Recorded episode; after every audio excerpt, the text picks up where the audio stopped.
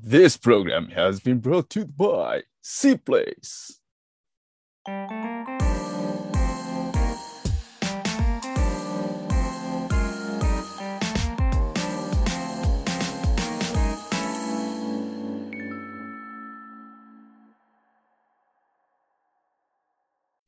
はい、guys, it's Hikaru and It's アイマル。はい。ということで始まりました C プレスレディオ。 えーこのラジオでは大学生の僕、ヒカルが C プレスメンバー改め C メイツの素敵な素敵なゲストさんと一緒にゆるーくゆるーくおしゃべりしていく番組となっております。ということで、えー今回のゲストさんはあいまるさんです。よろしくお願いしまはい、よろしくお願いします。す。いやーよろしくお願いします。あいまるさん。いやー、急に緊張してきた。急に緊張した。もうあの、シップレースにいらっしゃる方は、もう、ついに来たかという感じだと、僕も含め、あの、思ってる、満を持しての登場、あいまるさんなんですけど、えっ、と、ちょっと軽く自己紹介してもらってもいいですか？はい。えっと、アイマルです。今、えっと、C プレイスの中ではテクニカルアドバイザーという名前を塚さんにいただきまして、まあ、もともとはあの、 Zoom をこの C プレイス内で活用していくときに、いろいろお手伝いをしていたところから、このテクニカルアドバイザーというお名前をいただいたんですけれども、そのパソコンの使い方とか、みんながこう、パソコンとかこういったデバイス、 Zoom にフレンドリーになれるようにお手伝いできたらなっていうポジションで今やらせてもらってます。ありがとうございます。あの、ちなみになんか C プレースにこう入ったきっかけみたいなのって何かあります？あきっかけ。そうですね。私は最初のあのテストユーザーの、あの、ちかさんの動画を見て入ったメンバーのテストユーザーの一人なんですけど、あの、まあそうですね。は入るのも結構動画見てすぐ、あなんだろう、登録というか申請できなくて、本当に締め切りギリギリぐらいに、やっとわーっていうぐらい、なんかどうしよう、本当に入っていいのか、私なんかが入っていいのかな、みたいなところから始まって、でもやっぱり最後は入るみたいな、うん。うん、ところでしたかね。で、なんか、まあ、その時もそうだったんですけど、あの、私、オンラインコミュニティってしたことがなくて、だけどきっとこの、あの、まあ、コロナ禍もそうだし、ここまでオンラインやってきて、きっとコミュニティ自体もオンラインで始まるだろうなと思ってて、どこかしらにこの年は入ろうと思ってたんですよね。うん。で、その、その時と、ちかさんの動画がちょうどぴったりあって、あ、これだと。これまで見てきたし、あの、ちかさんの動画を好きな人とつながれるんだったら、と思って応募したのがきっかけです。うん。なるほど。それで、こう、実際入ってみて、どうですか ?C プレイス。シープレイス、そうですね。なんかあの、なんだろうな、どんどん変わっていきますよね、シープレイスって。確かに。あの、なんだろう、最初は本当に手探り、もうそれこそシープレスのあの、アプリの使い方どうするの？みたいなのをテストユーザーみんなで探るっていう 段階から。探って、これってどうするの？あ、できました。みたいなのが飛び交う。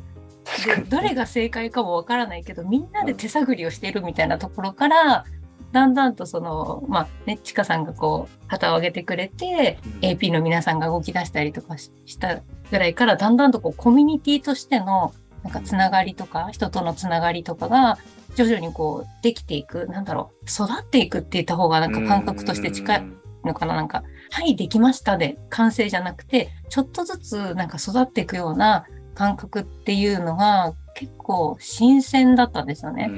うん、あんまりないじゃないですか。な決まったコミュニティとか、色の決まったコミュニティに入るかどうするかをチョイスすることはあっても、その成長過程に居合わせて、一緒にその一部になってるっていうのが結構すごく刺激的だし、うんそしてあのね、シーメイツの皆さんもいろんな方がいらっしゃって、ここじゃないと絶対に出会わないとか、経験を持ってらっしゃるとか、時間軸で動いてらっしゃる方とかもたくさんいるから、そう、なんか、もうすごいですよね。このパソコンの向こうにこんな世界が広がってたのかっていうのが、もう、未だに新鮮です。うん。いやー、本当そうですよね。この、まあ、シープレスレディオもそうですけど、いろんな方々今までインタビューさせていただいて、なんていうのかな。まあ、さっきのその育っていく感覚、こう皆さんでこう作り上げていくし、本当にいろんな方々の力があって、でいう感じで、アイマーさんもこうやってあのテクニカルアドバイザーみたいな感じ、結構ね、 Zoom を使うことが多いので、そこでこういろいろえーやってくださっている、えー、アイマルさん、ちょっと今回、あの、もう昔から結構知ってる、じゃ知ってるんですけど、でも、そう、昔から知ってるというか、一緒にこういろいろやってきたにもかかわらず、あの、アイマルさんって結局何者なのっていう ところがね、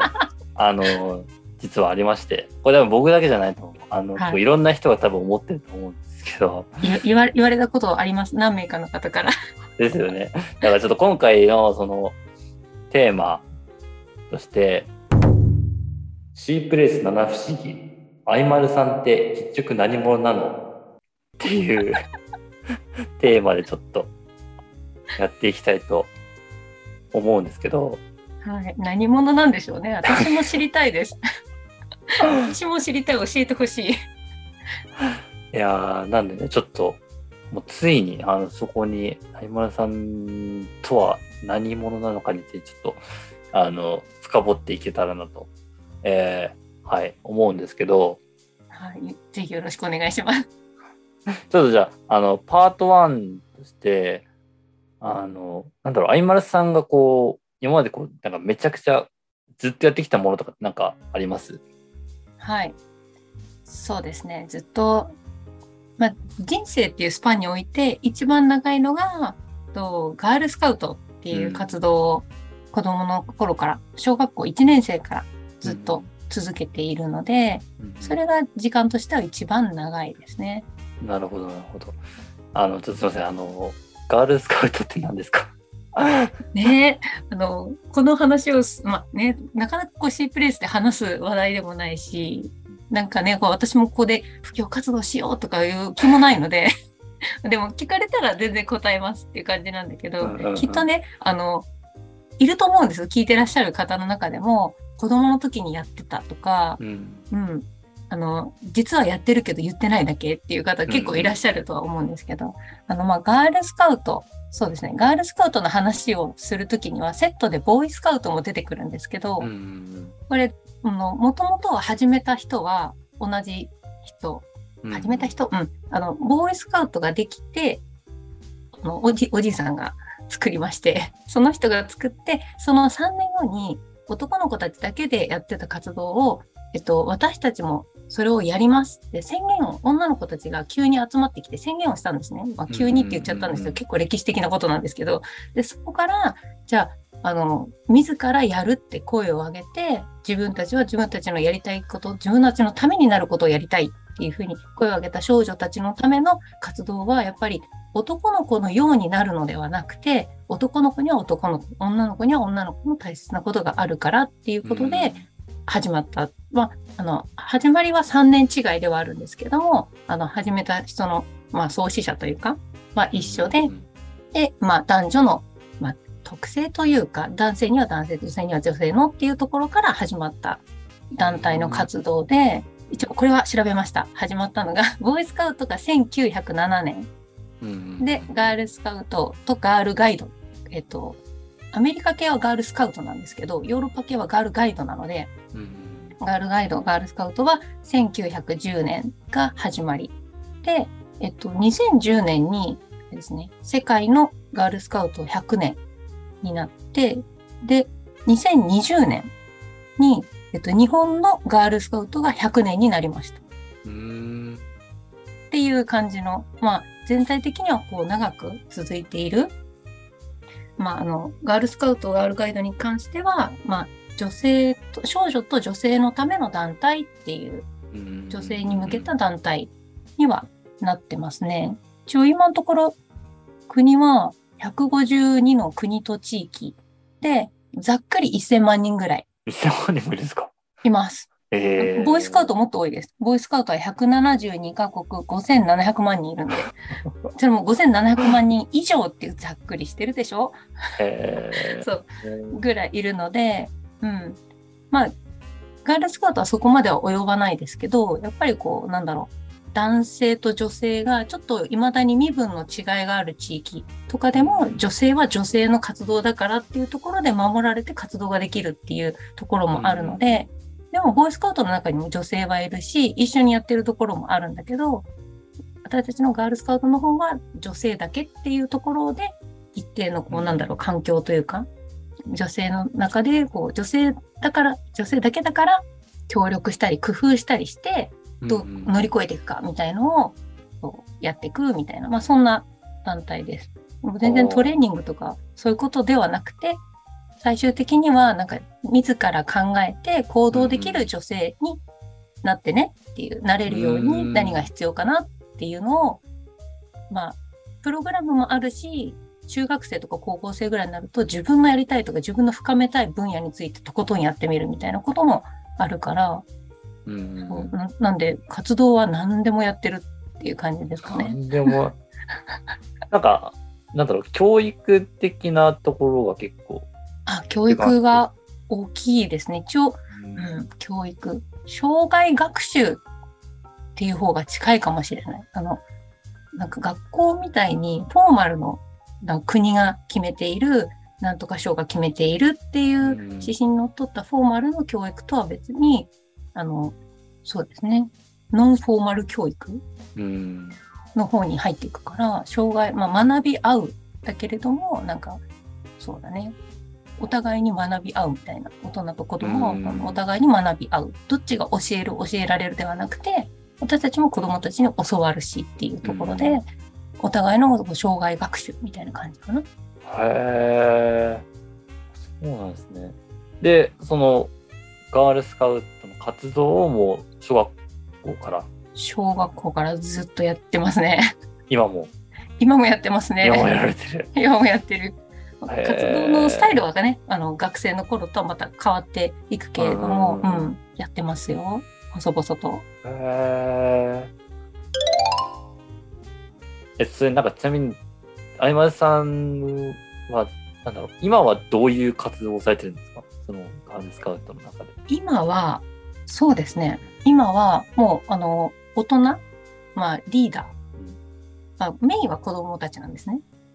日本の場合は、うんえっと、小学校1年生じゃない、その前の年長さんから18歳の高校3年生までが、まあ、スカウトと呼ばれる子供たちでメインになる人たちで、それ以上はリーダーって大人側の、になって、もう18の高校生卒業したら、そこから上は、あの、年齢の上限ないので、100歳超えてもなので、うん。そうなので、そのみんなが、あの、年上を、やっぱりみんな、少女とか、年下の活動を支えるっていう側にだんだんとなっていく。けれども、うん。支えるだけじゃなくて、自分のやりたいことを、支えながらも自分のやりたいことを深めたりとか、チャレンジしたりみたいなこともあるので、うん。そうだね、なんか、毎年やること変わるから、あれなんだけど、特に今、今年に関しては、えっ、と、私は対外的な、自分の所属している地元のところはあるんだけれども、そこから一歩外に出て、さっきあの、日本のガールスカウトが100年っていうお話をしたんだけど、うんうん100年を記念した国際キャンプっていうのをこの夏やるのね。で、その国際キャンプやるときの、えっと、今、スタッフとして、えー入らせてもらって、で、その、例えば子供たち100人、どこどこの会場に集めるから、で、そのためのプログラムとか、で、生活をどう組み立てるかとか、そうそういうのを企画をして、実施をしてっていううんところを、今年は多分メインになっていくかな。うんなんで、今イベント屋さんですね、今年は。イベントさん。あ、じゃあそうじゃない年もあるあります、あります。そういう大きいものがなければ、あの、うん自分の地元とか所属のところの、まあ、学生、学生というか子供たちと一緒に、あの、活動をしたりもするし、キャンプ行ったりもするし、っていうところですよね。ああ、なるほど。なんかその、例えばキャンプとか行った時に、なんかこうちょっと特別なことみたいなのするんですか？こう普段のなんか学校とかで、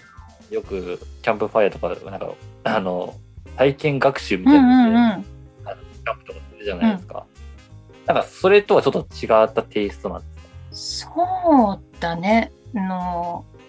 まあ、このコロナ禍で一時、今、活動がね、リアルなの、一緒に宿泊ができないとかはあったんだけど、それまで、そして多分これからそう戻っていくだろうなっていうところをベースにして言うと、大体小学校4年生からは、自分たちで自分たちの泊まるテントを立てて、自分のご飯は自分たちで作って、食べて、片付けて、で、昼間のプログラムで、じゃあハイキングに行って、ハイキング行くためのお弁当も用意しなきゃね、とか、そういう生活を含めた、すべてのことを自分たちの手でやるっていうのが多分、林間学校とは違うところ。林間学校先生とかそう、なんねで、あの、キャンプで何もしなければ、自分たちは何も食べれない。って、材料は材料のままそこにあるっていう 状態は、でもちろん大人たちも手は貸すけれども、葉っぱはかけてやるよっていうのはあるけど、大人が全部やってあげるから、はい、食べてねっていうのは、4年生からはなくなりますね。へで、4、5、そうだね。日本のガールスカウトは3年刻みになってるので、小学校1、2、3はもうほぼ怪獣のようなね、妖精って言われてるけど。もうもうそこにいて楽しんでくれれば全身でその場を楽しんでくれれば OK で4年生からはだんだんこう人になっていくので、うん、自分のことができたりとかいろんなスキルを学びながら失敗しながらあ焦げちゃったねとかでもこれ食べれるねみたいなところからやっていってで中学とか高校になっていくとだんだん自分たちの生活をより良くするためにこれ作ってみようよとか献立これにしてみようみたいな準備段階から自分たちでやるようになってでできる、まあ、環境が整ったりチャンスがあれば高校生ぐらいになるとあのなんだろうプログラムとかそういうなんだろう自分たちが自分たちの生活とか活動を良くするためにだけじゃなくて下の子たちとかみんなで楽しむにはどういう準備がいるこういうふうに楽しんでほしいみたいなのを企画する段階になったりとか高校生ぐらいになるとできる子はキャンプファイヤーの例えば司会進行とかこの順番でやってとかここでこんな歌歌ってとかここで火を大きくしてこの辺はもう小さくしないとねみたいな話とかもできるようになってくる。へえ。あなるほどね。あ、そういうことか。なんかやっぱじゃあこうさっきすごい最初におっしゃってたこうなんか自分でこう考えて行動する力をつけるのがやっぱメイン。ね、最終的に自分で考えっていうのが例えば、まあ、その時に思いついたその場でもいいんだけどガールスカウトの活動って結構そのやってる最中は楽しかったで結構終わってしまってわからないんだけどそれが大人になって例えば結婚したり社会に出て、えっと、上司ができましたとか年齢のそれまでは学校の中で同年代少なくとも先輩後輩って1個上か1個下とかぐらいしかなかったのが、うん社会に出ると上の上司って10、20上とかなった時に、なんかあの、大人とのやりとりができる、できるっていうかもうガールスカウトの中で、うんあの、いっぱいたくさんの年齢の人と関わっているから、怖がらずにうん聞けるとか、そういうなんだ、社会性だったりとか、あとはなんだろう、よく私の周りの当時一緒にやってた子たちが言うのは、子供を持ってから、あの、あ、これってやったことあるとか、何か迷った時にあのキャンプのこと思い出したとかいう連絡をもらいました。一番多かったのが震災の時だね。うん。うん東日本大震災の時に、まあ、いろんな止まったとかいろいろあったけど、じゃあ私たちは今この生活どうしようって考えた時に、ふっとあのキャンプの日のことが、あの、思い出されて、あ、これとこれがあれば少なくとも3日はいけるっていうふうに思ったんだよ。久しぶりみたいな連絡が来て、ああ、久しぶりみたいな。やってるの うん、やってるみたいな。そんな連絡をしたことがありました。だから、その場では分からなくても、後々なんか思い出すきっかけになったりとか、っていうなんか種まき作業みたいな。ああ、なるほど。あ、なんか今ちらっと思い出したんですけど、前なんか、最近もちょくちょく地震とかありますけど、なんか前、前丸さん、なんか防災の知識もあるんですね、みたいな、なんか地震を起きた時に、なんか 投稿かなんかかたかったらあな。りますよっでていうの言ったことありますね。そうそうそうそうそうそう。あ、それもガールスカウトそうですそうです。その時まあガールスカウト、もともとあったっていうか、あの震日本の場合はあの震災があって、みんなの知恵とその工夫とかスキル、技術をまとめようって言って、あの震災をきっかけに一冊の本にまとめて、で、その本にまとめた内容に沿って、例えば小学生だったらこのぐらいのステップで体験できるよみたいな、ちょっとこうステップをこう踏んで、、中学生だったらここまで調べてみようね、知ってみようねみたいなものをうん段階を踏んでやるテキストが、テキスト、本を作ったんです。なんか家族だったら家族会議でこういう項目を話してみようみたいなのもあったりとかして、まあそれは、まあ、子供たちだけが知っていればいいんじゃなくて、子供たちが知ることで、その家族に持ってって話してみたりとか、で知ったことを話すと、うんその子のだんだん身になっていくので、で、そういうきっかけ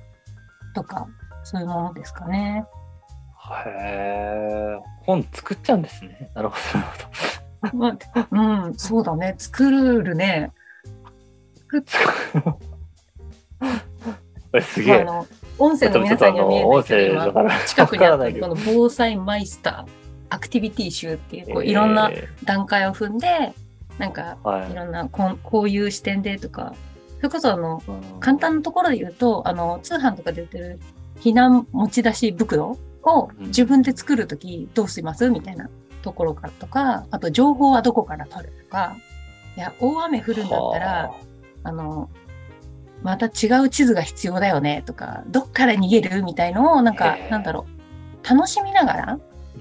そう、なんか、なんとなく触れていくと、いざという時に、そういうなん知識を引き出したりとか、その知識、その経験をもとに発想を転換して工夫してみるみたいなところのステップに進める。うんまあ、ちょっとずつ小さな生きる力の種を植えて、まあ、成長するかどうかはその子次第みたいなところはあるん。だけど、へまあ、こういうのもね、全然、一つ一つは大したことはないんだけど、結構こう、つなげて順序立ててやってみると面白かったり、うん力になったりとか、うんうん。なんで、さっき障害学習って言ったのも、これ結構子供だけがやっててもしょうがなくて、うん。うんなんか、娘がやってても、こういうことやったんだって言ったら、そんなことを言ったって、世の中はこうなのよって言って、お家で否定されたらもうそれで、あ、じゃあいらない情報だ、さよならってその子はね、記憶を捨ててしまうので、そうじゃなくて、その子をきっかけに家族でみんなであの知ったりとか、みんなでこう学んでいくっていう、そんな感じですかね。いやーでも今ちょっと、あのーちらっとその、親子の話、なんかこういう、いや、これはこうなんだからね、みたいなのは、こう、まあ、その、その子のそんな考えをちょっと固定しちゃうかもしれないっていう話があったと思うんですけど、なんか今回その、こういうガールスカウトとかの活動って、やっぱこうサポーターっていうか、大人の方々のその接し方ってめっちゃ大事だなっていうふうに感じためっちゃ大事です。めっちゃ大事です。なんかその、あいまるさんが、こう、今ね、子供たちとかと接するときに、こう、大切にしてることみたいなのってあります？うーん、そうですね。大切にしてること。まあ、まず前提として、私、あの、まあ、年齢的に、まあ、もちろん、当に、当に18歳を超えているので、うん、あの、大人のね、リーダー期間の方がもう長いし、それが人生の大半を占めてはいるんですけれども、でも、やっぱりベースとして考えてるのは、なんだろう。大人だから、リーダーだからって、子供を教える立場ではないんですよ。私の中では。うん。うんあの、教える、教えられるではなくて、たまたま私は、あの、さ生まれた時期が前だっただけで、その分、あの、子供たちよりもいろんなものを見るチャンスが多くて、見ていく時間が多くて、その分知ることができただけのものなので、なんで教えるっていうよりも、私はこれを知ってるよ、こういうふうに使えるよっていう提案はしてて、うん、そうだね。まあ、もちろんあの危険なこととか、怪我しそうなことについては問答無用で結構怖いリーダーになるんですけど、うん、でもそれ以外については、その彼女たちの発想とか、その自由度、その視点っていうのは、私が生きてきた中では得られなかったもの、見えなかったものは彼女たちはきっと見えてるはずなので、それをまず大切にしたいというか、そこをぜひ伸ばしたい。それをもし私に教えてくれたのであれば、ありがとうって、まずはもうすごい、それだけで私は嬉しいし、プラスそれをどうあなたの伸ばしていきたいのかっていうところを聞きたいし、でそこにもし私があの助けというか力になれたりとか、私の経験で何か提供できるものとか使えるもの、私なんだろう、ここに私こんだけのいろんな色があるよとか、いろんな道具があるけど使ってみたいものあるみたいなもので、もしその子供たちが、えーそれやってみたいとか、それ使ってみたいってなんだ、あ、どうぞどうぞ使って、この経験使ってっていう風に出していくっていう感じなので、ね、なんか多分それが私がその愛対してる、なんかほフラットな関係かな？どっちかというと、気持ち的にはね。見た目は全然違うけど、うん、気持ちとしては、まあ、対等であって、で、どちらかというと、私の知らないことをたくさん教えてくれる先生的な、まあ、なんか学びを与えてくれる、その、無条件に与えてくれるので、それを、そう、私はただ、もうどんどんもいただくだけなんだけど、そんな関係性かな？あ、でもこれはあくまで私だけかもしれないけど。なるほどね。だからなんか、あれですかね、さっきあの、ちょっとキャンプの時に、の話の時に、要は具材はあるけど、それをどう調理するかとか、あの、何を作るかとか、その子供たちとかの自由みたいな感じで、その、今その相馬さんのそのなんか知識、もちろん長く生きてるから、そこいろんな知識とかをこう、まあ与えるというよりも、まあ、おお置いとくというか、散りばめ見えるように置いとくっていう。うん。ほんで、まあ、それどれを使うかとかっていうのは結構子供たちの自由なのかなっていうのはちょっと今印象と、印象というか、えー思いましたね。うんうんちょっとこれ最後の質問なんですけど、ガールスカウトをこう通じて、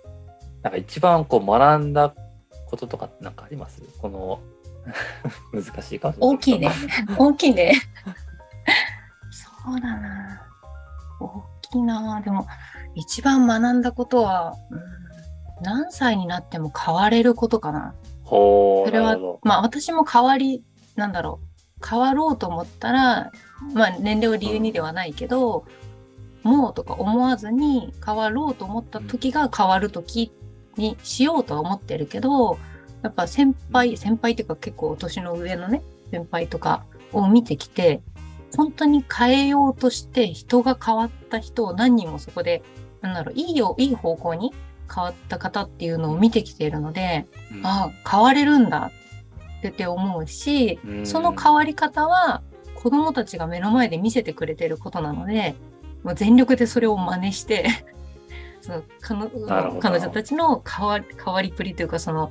ね、あの、すごい変わるじゃない？その1年でもどんどん変わっていくし、もちろん体型だけではなくて、心の面でも変わっていくから、あそういうふうに変われるんだ人はっていうところを教えてくれたのは、ガールスカウトかな。もう私が経験してきたところで私から見た視点になっちゃうけど、それが大きいかもしれない。なので、変わるってことが終わらないので、終わらないっていう。全然なるほど飽きが来ないっていうのはそうかもしれない。ああ、そういうことね。全く同じことを2なる回やったことがないの。毎回毎回、メンバーももちろん違うし、その時、なんだろう、関われる大人のパワーバランスとかも全然違うから、工夫する場所が毎回毎回違うから、なんか秋っぽい私には一番ぴったりなのかもしれない。ああ、なるほどね。あそういう、あ確かに。なるほどね。いや、ありがとうございます。うわ、それは確かに。大丈夫？ヒカル君なんかそう、すごいうなってるけど大丈夫？い やいやいやいやいや。いやまあちょっとここだけの話、あの、この収録する前に、あの、事前にミーティングをして若干ちらっと話は聞いてたんですけど、いや、今日は、いや、すごいですね。さらにこう、なんていうの、深みを増した、ちょっとガールスカウト。ね。大丈夫、大丈夫かな？大丈夫かな？あの、ね当、あの、あでも、これはあくまで、全国のっていうよりは、その私が見てきた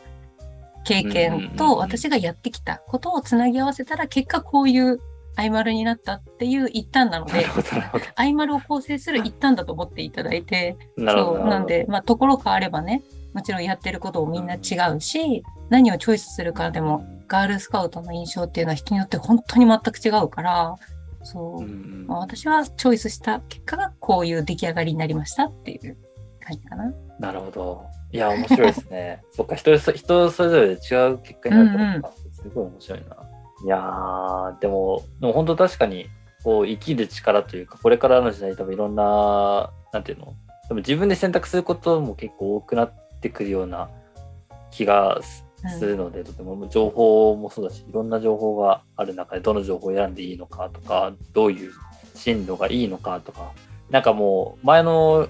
なんていうの、今までの人はこうだったから、それを踏襲すれば大丈夫っていう感じではなくなってきてる気がするので、やっぱそういう、なんか自分でえー物事を考える力、考えて行動する力ってとてもなんか大事というか、これからの時代的にっていうのを思いましたね。いやー、ありがとうございます。この貴重な、貴重なというか、お学びがたくさんありました。よかった。はい。はい。ということでね、ちょっとパート1は、えー、こんな感じで、えー終わって、次ちょっとパート2は、あの、まあ、ガールスカウト、まあ結構多分、あいまるさんのね、大大部分を占めてるかもかもしれないけど、まあ、他にもあるだろうと結構思う。あるかな？あるかな？いや、で、そもそもだってなんであのテクニカルアドバイザーやってるんですかっていうあ話あ、もあるし、